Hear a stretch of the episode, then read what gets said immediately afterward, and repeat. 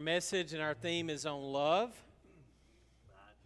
Uh, we're scrambling a little bit this morning with all the one night in Bethlehem uh, things that took place last night and that will take place tonight. I want to thank in advance already all of you for uh, what you continue to, to offer uh, for the existence and operation of one night in Bethlehem, especially uh, Crystal. Is she did she come to church this morning? I had given her a free pass, but uh, it's good to see you here this morning, Crystal. No, I'm just thanking you. We had 446 visitors come through Bethlehem last night to hear and see uh, the gospel, 28 groups, and tonight um, certainly expect that, that many more. We do need uh, villagers, volunteers, just to mill about. If you're good at milling about, and I know there's some of you who are really good at milling about. Um, we'll provide you a costume. What if they come at what time? 5:15 or so to the food pantry area and just walk around Bethlehem, do some shopping, uh, buy a brick or visit the blacksmith or something. Um, but in all sincerity, we we need people in Bethlehem. Um, we got great volunteers, and I appreciate everyone, every one of you. Uh, Wednesday night, a group of us, adults and children, are going Christmas caroling. Meet at the church at 6. We're going to visit a few homes in the community and uh, sing about, about Jesus. Lottie Moon Christmas offering. We'll be taking that up today, next Sunday, and you can give to Lottie Moon at any time. Uh, just note that on your offering as you place it in the, the plates. Uh, but we will have people at the doors as you leave to take that up this morning. And then the Glenlock Student Christmas Party is Friday, the 20th, at Bryson's house. So, students, uh, please make note of that. And then next Sunday morning, as part of our worship service, the choir will do some of what they shared last Sunday night, and it was absolutely excellent. We're going to be blessed again with an opportunity to hear more next Sunday morning. So, join us for uh, next Sunday morning also. I'm going to ask our deacon of the week, Mr. Ellis Dennis, if he would come. And uh, why don't you go ahead and stand? Because after he reads, we're going to sing uh, and celebrate the birth of Christ.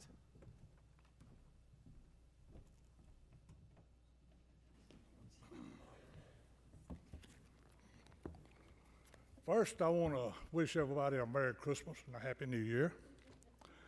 And I want to read John 3 16 and 17. For God so loved the world that he gave his only begotten Son, that whosoever believes in him should not perish but have everlasting life. For God did not send his Son into the world to judge the world, but that the world should be saved through him. Thank you.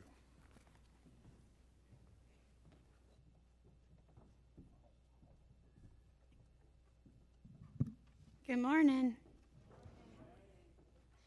funny how things like throw stuff off. We were like sitting up here and we had one night in Bethlehem last night, so everything's just kind of all over the place. It's a fun morning. We're going to begin worshiping this morning with singing the first Noel.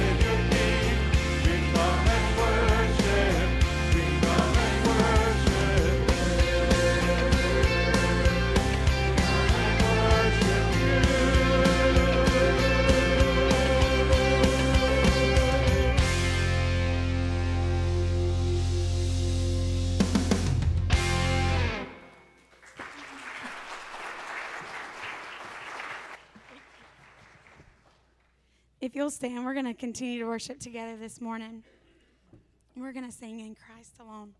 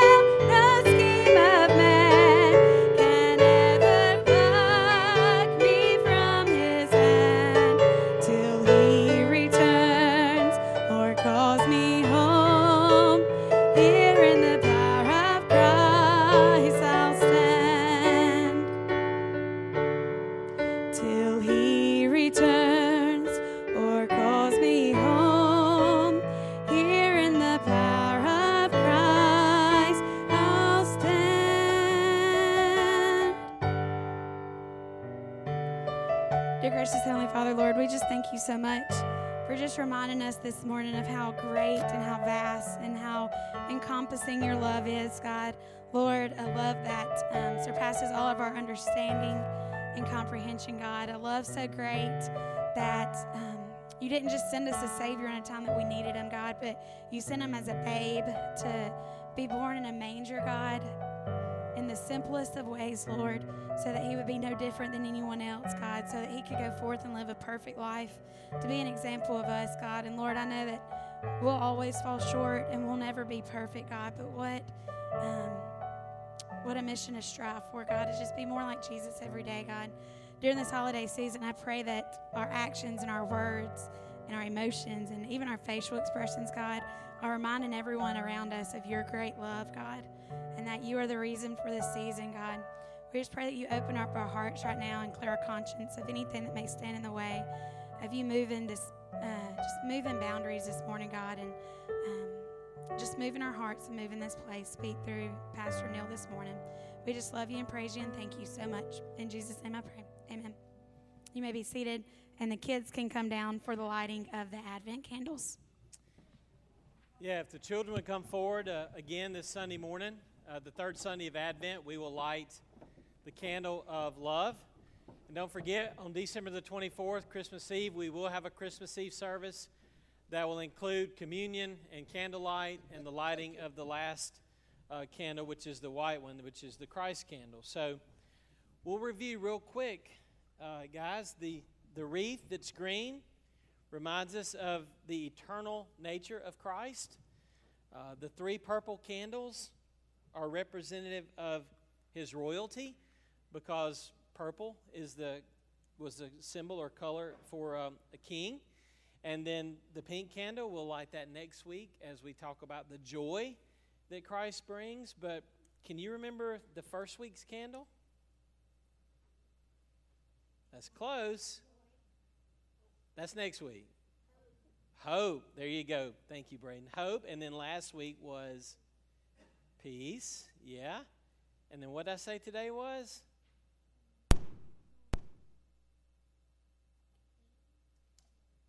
King was today is love. The whole point of Christ's coming was to demonstrate God's love for us.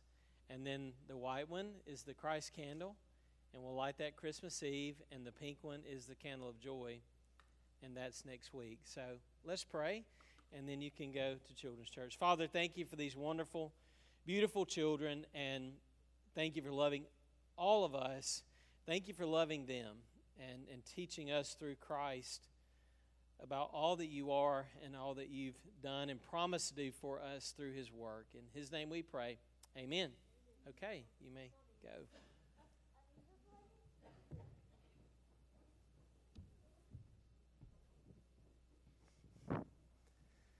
All right, the rest of us, let's turn to 1 John chapter 4. Uh, today's topic, love. There truly is an infinite amount of passages that I could have chosen today to preach on and to explain a bit of the love of God. The whole Bible is a love story about how God created us and we've fallen and sinned against Him, rejected His love, rejected His authority. God knew this all in advance and loved us anyway.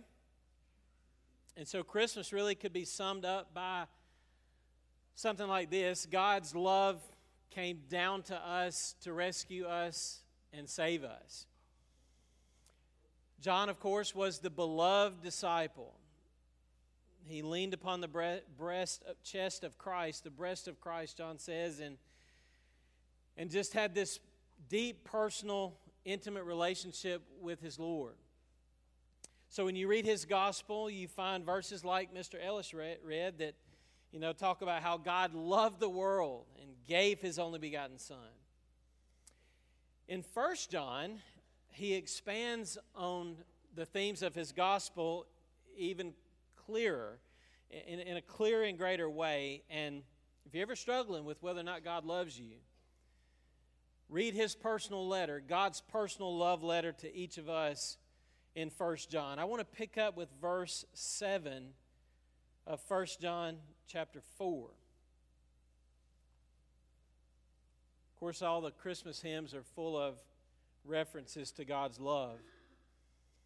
The great hymn writer Isaac Watts, who you could just stand up here and quote Isaac Watts and preach a really good message, but one phrase you've sung and, and heard from Joy to the World. He rules the world with truth and grace, and He makes the nations prove the glories of His righteousness and wonders of his love. And wonders of his love and wonders of his love and wonders of his love, right? I don't want to go that far, but he repeats it.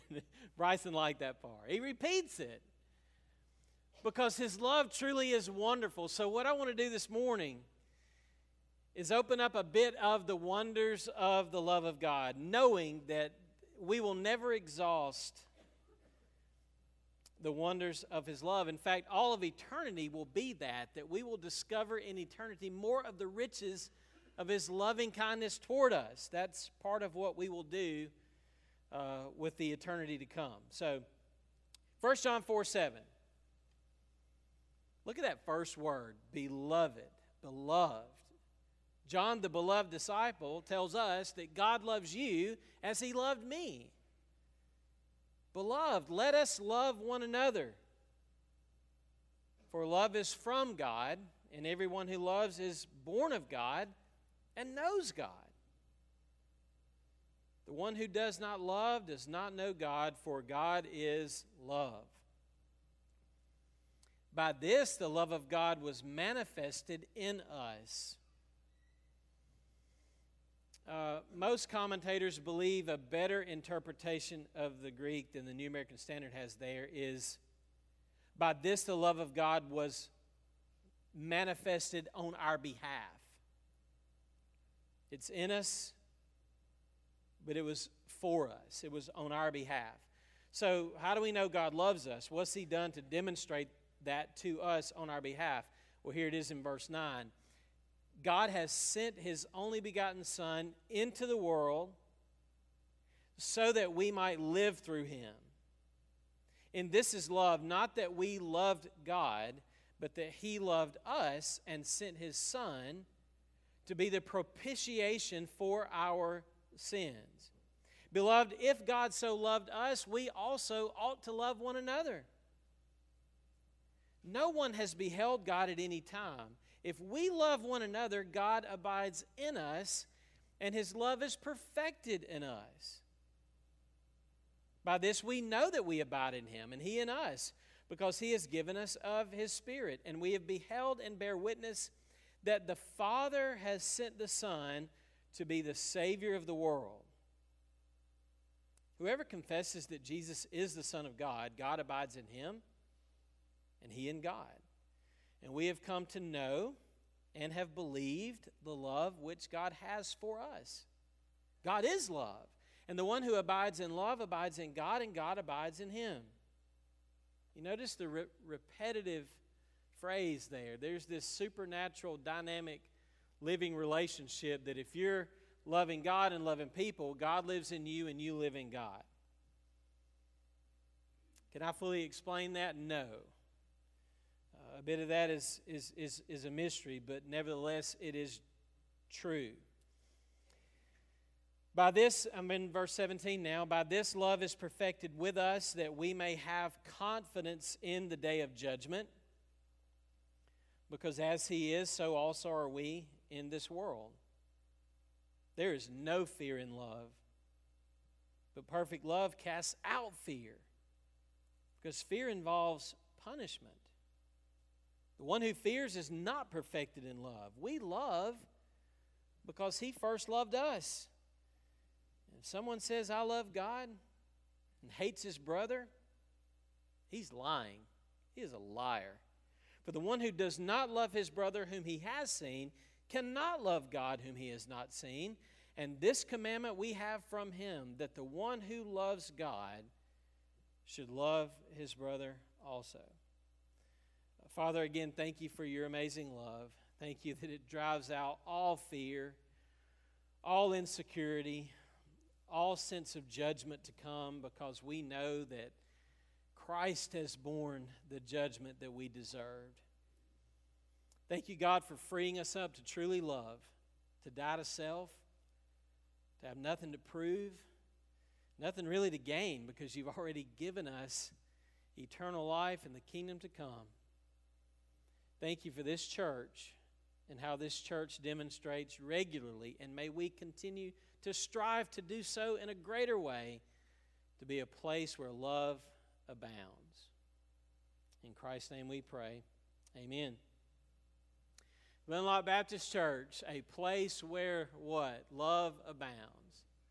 For nearly my entire ministry, that's been something that we have focused on and talked about and reminded ourselves of, and it is the heart of the gospel and the heart of Scripture. What are the wonders of His love? If we had days, we couldn't fully explain everything that John, the beloved disciple, says about Christ and God and His love. So I'm just going to pull from this text that we have before us uh, three main ideas. Three aspects, maybe, we could say, of the wonders of His love. And those three things are the person of love. Of course, that's God. Then you have the power of love. That's God's love to us that saves us. and rescues us. And then you got the practice of love, which is what we are commanded to do in response to His love for us. So let's talk first about God. What's He like? Who is He? If we bear the image of God and if we are created by God, how do we know who God is and what He's like? One thing you can guarantee, and that's God is love. And that's not everything that He is, but the driving force behind everything that He does is, is love. John repeated this just in the section that I read that God is love. So we ought to be amazed that the creator of the universe has at the core of his being, in his heart of hearts, his glory is his love. So we have, and some people do, misunderstand God, don't we? Sometimes we misinterpret his discipline or his judgment or some of the situations and circumstances he puts us through. But we can rest assured that however God is treating us and however it feels, we know that it's driven by what? By love. It's the essence of his being. This also proves that he's personal and he's relational. If he's loved, then he's personal and he's relational. John says that he's the source of love. If you have ever loved anybody or anything, that goodness comes from God. John says it in verse 7 love is from God. He also says, if you're born of God, you will love. If you are born again and born from above, you are born again by love, for love. If you know God, he says in verse 8, then you will be loving. So we could think, turn over in our hearts and minds the, the glory of his love. Remember when God was dealing with Moses and Moses said, God, I want to see your glory. And God basically says, Moses, you're too human and too sinful to be faced with my glory. It would completely obliterate you. But I'll hide you in a rock. And you can see the after effects of my glory, but I'm going to shield you from its intensity by hiding you in a rock. And God declared as his after effects glowed God declared to Moses that his glory was what? His compassion and his grace and his love. God is many things, but when he demonstrates his glory, his glory is his love. God has a master's degree in everything, but his PhD is in love. It's what drives and, and, and, and supersedes everything that he is and everything that he does. One of the things that makes me so unglorious and sinful is that my love is, is very different from God's. God's love is unlimited. It's free from all limitations of space and time and resources. His love is omnipresent and omnipotent. His love is eternal. It's not moody, shifty, variable, fitful, fluctuating. Man, my love for you may go up and down like a roller coaster through the course of half a day. Does he love me or does he love me not? We never need wonder that about God. His love is unlimited, it's eternal, and his love is pure. Meaning God's love for us is, is kind of like a parent's love in perfection. In other words, we love our children because, and, and, and a demonstration of love is we want what's best for them or what we consider to be best. God doesn't wonder, He knows. He desires holiness in us. So, J.I. Packer says Scripture does not allow us to suppose that because, quote, God is love, we may look to Him to confer happiness on people who don't seek holiness or to shield his loved ones from trouble.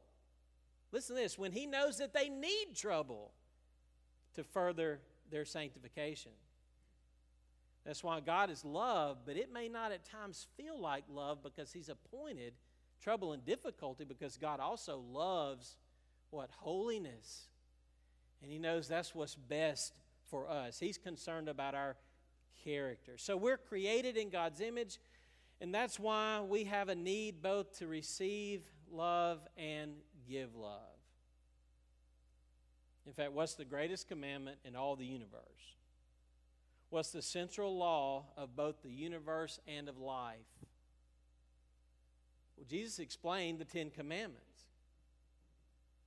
And he said the Ten Commandments could be summed up with two commands. And one is to love the Lord our God, to love Him with all of our heart, soul, mind, and being, and to love our neighbor as ourselves. So you take the first five commandments, they are ways that we love vertically, the ways we love God. You take the last five commandments, and without detailing those out, they are ways that we are to express love to other people. So you and I were made by the God who is love, so we were made to give love and we were made to receive love. And Paul later says that if you don't have that, you don't have anything, no matter what else you may have in life. We were created to know and receive and give love, especially the grace and favor we get from God. Now, a couple of weeks ago, it was the Friday before Thanksgiving. I had a brief stint as a substitute school teacher. My son Bennett is not three, as I said last week. He's actually in the third grade. and to bless the teachers, they let all the teachers have about an hour and a half off for a Thanksgiving lunch. And I volunteered to be a substitute third grade teacher for a block of about two hours on the Friday before Thanksgiving. And all I had to do was start the movie Toy Story 2 and sit back in the teacher's desk and just watch it all unfold. Well, if you've ever tried to sit with a group of thir- three, third graders and, and sit through a movie, even one as good as Toy Story, the movie doesn't really capture all their attention for the entire two hours. So after about an hour and a half, they're done. I mean, they're ready to do something else. So fortunately, the teacher had assigned some busy work. There was a sheet of paper that was made available to all the students that really was a, a, an exercise in creativity. They were to complete some lines and draw some pictures, and I don't remember all the details of the assignment. That's kind of beside the point. But man, after about an hour and a half, Toy Story's not even over, and almost every child is working on the creative assignment. Well, the first child that got through was a third grade girl, and she comes up to my desk and she puts the assignment on my desk and doesn't say anything, but looking back on it, she was wanting me to approve it. And so, you know, me, what I did was I just kind of glanced at it and I said, Well, when your teacher comes back, show it to her. what an awful thing to say in retrospect. Because after my brief interaction with her, I gave her work back to her, and she goes and she sits down. And then in a couple of minutes, another student comes up to the desk with his work and he puts it in front of me. And I said, That's really good. You did wonderful. Gave him his work, he sits back down. I kid you not, every child began to do that very same thing, and I realized eventually what was going on. And the original student that I turned away, she came back, and boy, did I praise her the second time. and what was going on is what's going on. And what's going on is that every single one of us have within us this God sized and God shaped desire to know that we are loved and favored and approved of. There's something in the universe called love that exists that, that, that, that all fell apart, okay, in the, in the garden and, and ever since then, every single one of us, as the boss said, we've got a hungry heart. And you could look at us and explain a lot of our behaviors, both positive and negative. And the negative ones, the sinful ones, Yeah, there's a country song for that one too. Looking for love in all the wrong places. Because if God is love, then what that means is that being created in Him, in His image, by Him and for Him, you and I will never ever find the love that we're looking for till we find rightness with God. I could go on and on, but man, His love is pure, it's eternal, it's sufficient, it's everlasting. Just think about everything the Bible says about His love. That's what you and I desire. And, and here's what happens when we don't get the love that we need from our core fa- early, early on in life, man, we start looking and searching. And, and ultimately, what we're all searching for is perfect love. And John talks about that. We are searching for a perfect love which will do what? Drive out all our fear. So, above nearly every nativity that exists concerning Christmas, right above it ought to be fear not. That brings me to my second point. The person of love is wonderful, perfect in every way. But think about the power of love. The power of love. There is a love that is stronger than sin, it's stronger than death, it's stronger than hell, it's stronger than guilt, it's stronger than insecurity and loneliness. And love has come down to us in Christ. Now, we have to realize some things. When you, thought, when you talk about the power of love and how John says God's love has been manifested on our behalf, the basic first principle is that we've got to know who we are. And John tells us who we are.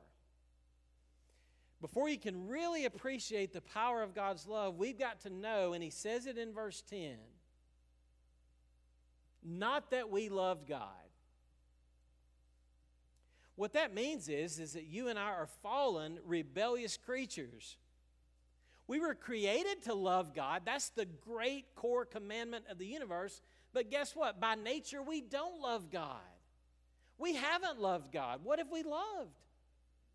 Well, the essence of sin is to love yourself, to be curved in on yourself, and to be all about you rather than all about Him. We've failed in what we were created and commanded to do because we love ourselves more than we love God. We love ourselves more than we love other people. That's what it means to be a sinner who's fallen short of His glory. We fail to love Him with all of our heart, all of our soul, all of our mind, and all of our strength. And we've even failed beyond that to love our neighbor as ourselves. Which is why the wonder of this powerful love is that Paul says this in another place. Paul and Peter and John, they all agree about the love of God while we were sinners, while we were enemies. God demonstrated his love for us in that he gave his son. I could walk you through what John says, but he came so that we might live through him, which means because I'm a sinner, I'm dead apart from him. He came to give me life, a life that would not only live but love. The soul that sins will die. The wages of sin is death. We were born dead in our sins and our trespasses. We were helpless. So let's think for a minute what does a rebellious, dead sinner deserve? What have we merited? What are we owed? We're, we're owed nothing but judgment and condemnation. Uh, theologically, we deserve hell. That's what we've earned because we were rebellious, lawbreakers, dead to God, not loving God. But here's the action that love takes. It's what the Christmas story is. It's what the incarnation is. The Word became flesh and dwelt among us. The Father sent the Son to save us. Verse 19 says that He went first. I love verse 19. He first loved us. When did He go first? In eternity past. He knew everything about you, past, present, and future, and chose to love you anyway. Not only chose to love you and love you first without waiting on you to fix yourself or to love Him back because you didn't love Him, and God sends His very best. Love does its very best. God sent who? His Son. Born of a virgin, born in a feed trough, born as a vulnerable baby in smoky Bethlehem, right? But not only did he just send his son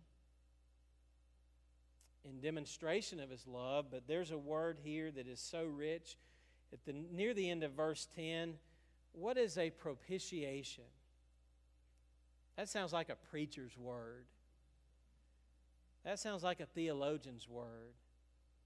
It ought to be the word for every disciple because the Son became a wrath bearing sacrifice for us in our place to atone not only for our sins, but the punishment from God that our sins deserved, satisfying the justice of God and demonstrating in the same process the love of God. Why do you think in Gethsemane he said, Father, if possible, let this cup pass from me? A propitiatory sacrifice was love sacrificing because that's what love does, but love also bearing punishment that we deserved when he was absolutely sinless and didn't deserve it. Father, forgive them for they know not what they do. That's what the love of God says to us from the cross as a propitiation. My God, my God, why hast thou forsaken me? That's what love says from the cross as Jesus becomes a propitiation. So momentarily, he did without what he had enjoyed forever in eternity past with the Father and the Son and the Holy Spirit. Jesus experienced momentarily, instead of the favor and love from the Father, he experienced punishment and wrath from the Father for you and for me. God made the one who knew no sin to become sin on our behalf. According to John in the whole Bible, he did this out of love. That's why we have a cross in Bethlehem. The cross becomes the very reason for which the child was born. This child was born to die as a propitiation. So, who delivered up Jesus to die? Not Judas for money, not the Jews out of envy, not Pilate for fear, but, but the Father. The Father loved us and delivered up his Son to die on our behalf. This is both mercy God withholding what we deserve, which is hell and judgment, and it's grace. God gives us the righteousness that He has and that Jesus has as favor, as grace. We get eternal life and everything that comes with it. That's why Jesus told His disciples, Greater love has no one than this, that He does what He lays down His life for His friends. And He said this You didn't choose me but I chose you. You didn't choose me, but I chose you uh, to be my disciples. And what that is, is love. His prayer in John 17 is that the same love which the Father loved me may be in them and I in them. That means what we get from what Christ has done for us is this is amazing. The same love that God has for Jesus. Imagine how much God loves Jesus. He said it, declared it before everybody. This is my beloved Son in whom I'm well pleased. This is my beloved Son, and I'm, I'm pleased with him. The same love he has for Jesus, he has for you and for me.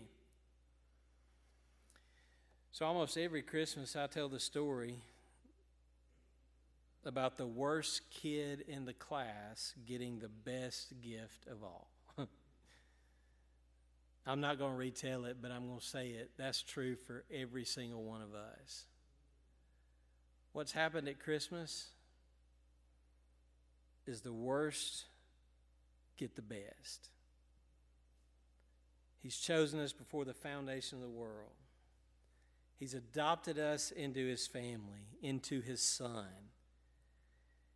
And the sufficient sovereign love that we crave has been met for us in Christ. Does he love us? Absolutely, because he chose us. We didn't choose him, he chose us first. If we love him, he loved us first. The college football world was amazed this week because a new coach had been hired from the University of Georgia. He went to Arkansas and he wanted to make a real good impression on his team. He wanted his team to know that he was all in and that he cared about these guys. And so Sam Pittman stood up before his team and he says, You guys didn't choose me, I chose you. and the world said, Whoa, man, that sounds so cool. The Christian knows that that's what God has said about us since eternity past. So if He knew you and He chose you, how's He ever going to let you go? He's not. The song we sang earlier said it. I'm in His hands and He'll never let me go. He knows the worst about me and He's given me His very best. And John says you need to believe this. He says we've come to know and believe. You need to believe it. You need to experience it. Oh, how do I experience it? Felt Christianity is that the love of God has been poured out within us through the Holy Spirit who's been given to us. The Spirit brings it into our lives as, as not only felt Christianity, but powerful Christianity. We believe it, and He has poured it out within us for, for several reasons. I'll get to the main one in just a second. We need to celebrate it. Why is there so much singing in the Gospels surrounding the birth of Christ? Because they're singing about his amazing love. The song of Mary, the song of Zechariah, it, it's all singing about his salvation and his mercy and his rescue. We need to believe it, experience it, celebrate it, and rely upon it. It is what I need to bank on and trust in every day of my life. Jesus puts it like this I need to abide in it. I need to rest in it. I'm more than a conqueror because he loved us through him who loved us. That's what Romans 8 says. So there's the wonder of the person of his love, there's the wonder of the power of his love. Now let's get practical where we really struggle. There's the wonder of the practice of his love. In fact, that's why John says what he says. Listen, this group of Christians is having difficulty loving other people. That should not surprise you because to dwell above with saints in love, yes, that will be glory. But to dwell below with the saints I know, now that's another story. We're not in heaven yet. And so here's what was happening. John says this How can some of you see your brothers and sisters in need you see their need, yet you don't give them the food and the clothes they need. He says, How can you hate your brother and confess to love God at the same time? It goes against everything the gospel is. The gospel is God sacrificing and giving himself up completely to meet your basic needs. Maybe you've forgotten how needy you were. You turn your back on the poor you despise the needy. You think you deserve something that they don't. You think I'm making this up. But in 1 John 3 15, they, John tells them if you hate your brother, you're a murderer. No murderer has eternal life in him. He laid down his life for you. We ought to lay down our lives for our brothers.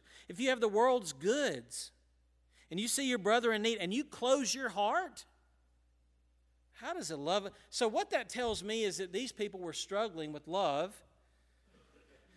And let's be honest, we're sinners. That means we're difficult to love and we're difficult to give love. That's the essence of sin. So, John says, let us love one another. John says we ought to love one another. John says if we love one another. John says you cannot claim to love God who you can't see and, and, and not love your brother whom you do see. If you love God, you should love your brother. I'm repeating what he said just in the portion I read. When love like God, lo- God loves, when love from God is practiced in a real way in the world we live in, it's radically different. Jesus said this in the sermon you don't need God to love people that love you. He said that. The Gentiles, even they, they love people who love them. The question is can you love your enemies? Can you love those who hate you? Can you love those who despise you? Jesus said that's transforming love. That's agape love. That's love that is 1 Corinthians 13 love. That's love that is patient and kind and does not envy and does not boast. Jesus said, Love one another as I've loved you. This is how they know you're my disciples. Fervently love one another from the heart. Keep fervent in your love for one another. Peter repeats it as well. Be kind to other people, tenderhearted, just as God in Christ also has forgiven you. Walk in love. In the whole New Testament, love each other the way God has loved you as a way of demonstrating the reality that He loved you and saved you and lives within you. So, how's your love different? Picture the most difficult person in your life to love right now. Can you picture that person? Some of you are like, I see several people. Well, picture those several people. Why are you having so much difficulty loving them in light of God's love for you? That's, that's your question. That's, that's my question. A lady came out of the empty tomb last night, which is my portion of the story. I'm going to close this. I'm going to ask some practical questions, though, so don't get too excited. There was a lady that lives in our community. She doesn't attend this church, but she lives in our community. I'm not going to give it away. Some of you would know her. She comes through after her tour of Bethlehem and she says, Neil, I just want you to know that I'm completely amazed. She says, I come through this every year and I'm amazed every year. But let me tell you what I did this summer. This summer, I was out here with my children playing at the playground and we wandered down to Bethlehem. Jeff knows what's coming because he did a lot of this love for God kind of work. She said it was all grown up. There were weeds and briars and all this stuff in the middle of the summer. And I thought to myself, there is no way that they're going to be ready for Bethlehem. It is an absolute mess. She says, I was amazed before. But tonight, everything was perfect. It was immaculate. What a difference! How amazing. I thought, yeah, if you see something in its worst condition and how it can be transformed, that is amazing, isn't it? You know what God says is amazing? When you take cold hearted sinners and you turn them into, by the grace of the work of Jesus and the Spirit's work in our, in our heart, when you turn them into people who are good and mature at loving, uh, not just the people who they consider good and on their side, I'm talking about loving people who are hateful and enemies. Man, when you when you got a person like that, that points to God. That points to His worth.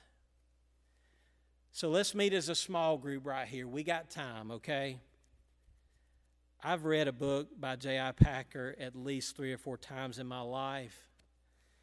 He's got a book entitled Knowing God. There's a chapter on the love of God. If you've never read Packer, Paul Sackerson can attest. It's just amazing. He talks about the love of God, which much of he says is, is, is a lot that First John 4 says. I, I want to close with this. We're in a small group now, and it's just me and a couple of you, and we're talking about how do we pray for mature love that is amazing. It glorifies God, it points to Christ. Packer says this about his amazing love.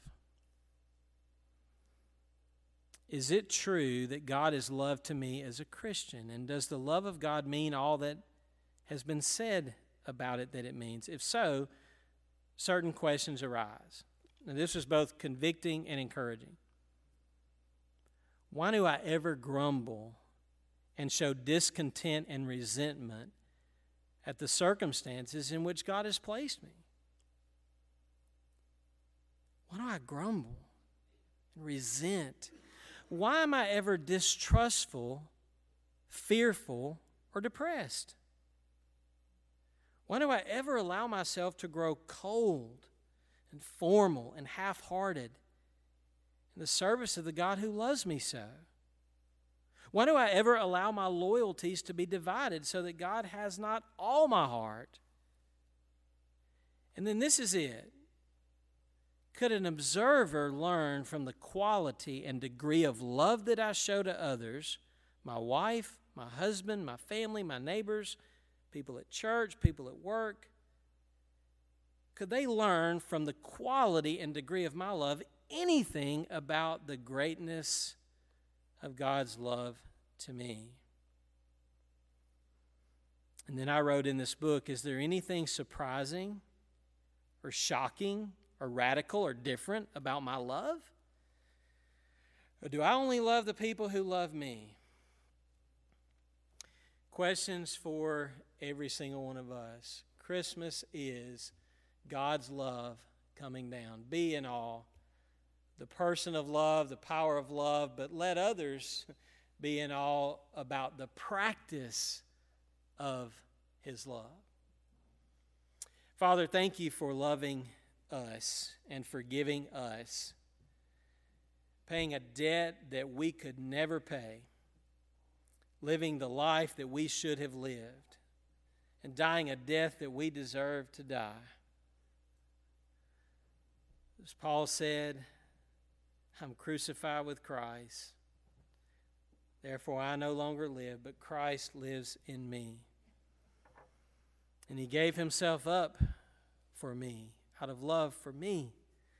May each one of us personalize that and, and mature in that kind of love every day as a means of expressing your worth, our gratitude. Thank you, Father, for the opportunities you give us to love and forgive. In Jesus' name, amen. Let's stand and sing, O come, all ye faithful.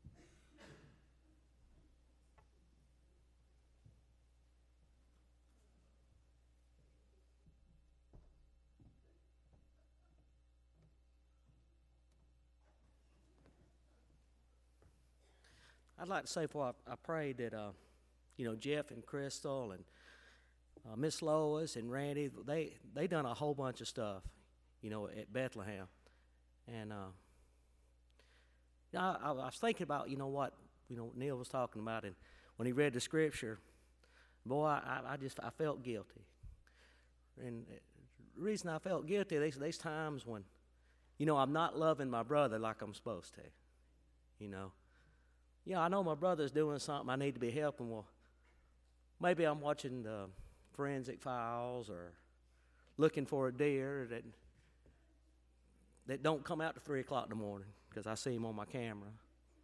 You know this kind of thing, and uh, but God is good. But I, I just want to say you guys did a good job, and and I, it's real it's real stressful. I, I know it is, and I, I wouldn't want it on me, but y'all guys have done a really good job. And so let's, let's let us pray. Dear Heavenly Father, thank you for this day. Thank you for your kindness and mercy, and especially for your love, what, what the subject was today. God, um, I pray you'd forgive me when times where I hadn't loved my my brother like I was supposed to. God, maybe I, I walked away when somebody was having trouble, and I secretly laughed thinking they get what they get, God, and you ain't done me that way. You've always been good and kind to me. God, um, I just love you and I, I, I praise your name, God, and and uh, I just I just pray, Lord, that uh, you'd always love us and, and we'd always love you. things I ask in the name of Jesus. Amen.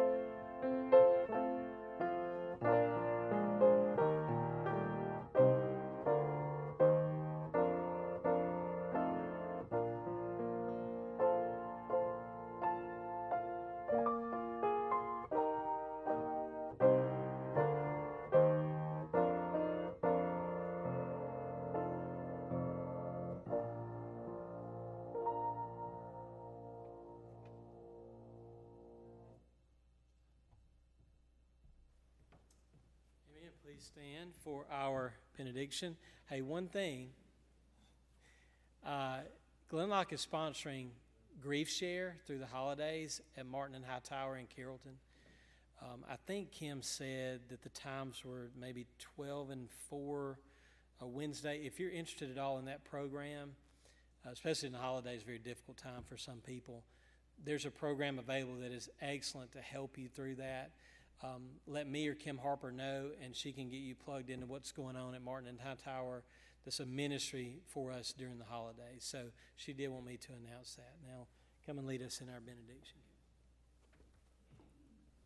Hey, 20 minutes until 12 o'clock. I have a challenge for you.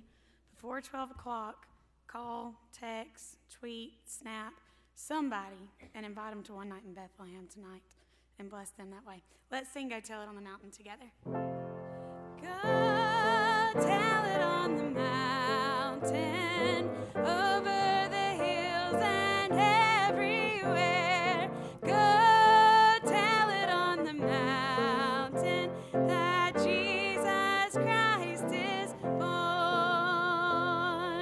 We'll see y'all this evening at 5.